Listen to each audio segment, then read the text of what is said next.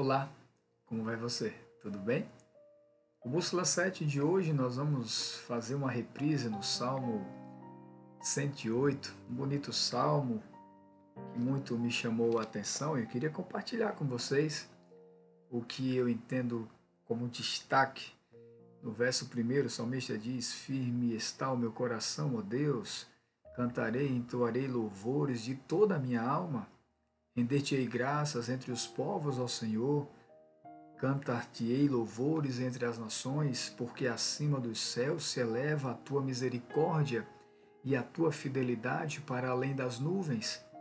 No verso 10 ele diz: Quem me conduzirá à cidade fortificada? Verso 12: Presta-nos auxílio na angústia, pois vão é o socorro do homem. Em Deus faremos proezas, porque Ele mesmo calca aos pés os nossos, os nossos adversários. Que bonita, né? Que texto interessante. O salmista Davi começa falando sobre firmeza do coração. Nessa fase da sua vida, ele está dizendo assim: Olha, eu tenho uma determinação de conduta e não quero me desviar dela.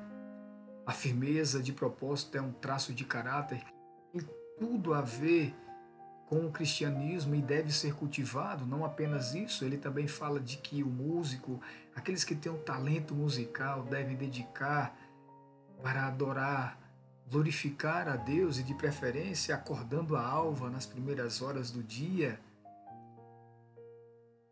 E esse louvor não apenas fortalece para as tarefas do dia, mas protege também contra a tentação. Com frequência, o Salvador orava e cantava ao iniciar as atividades diárias. Não apenas ele orava para se fortalecer, mas ele orava ao Deus que está acima nos céus. A terra não foi capaz de conter o nosso Deus, e ele está acima nos céus.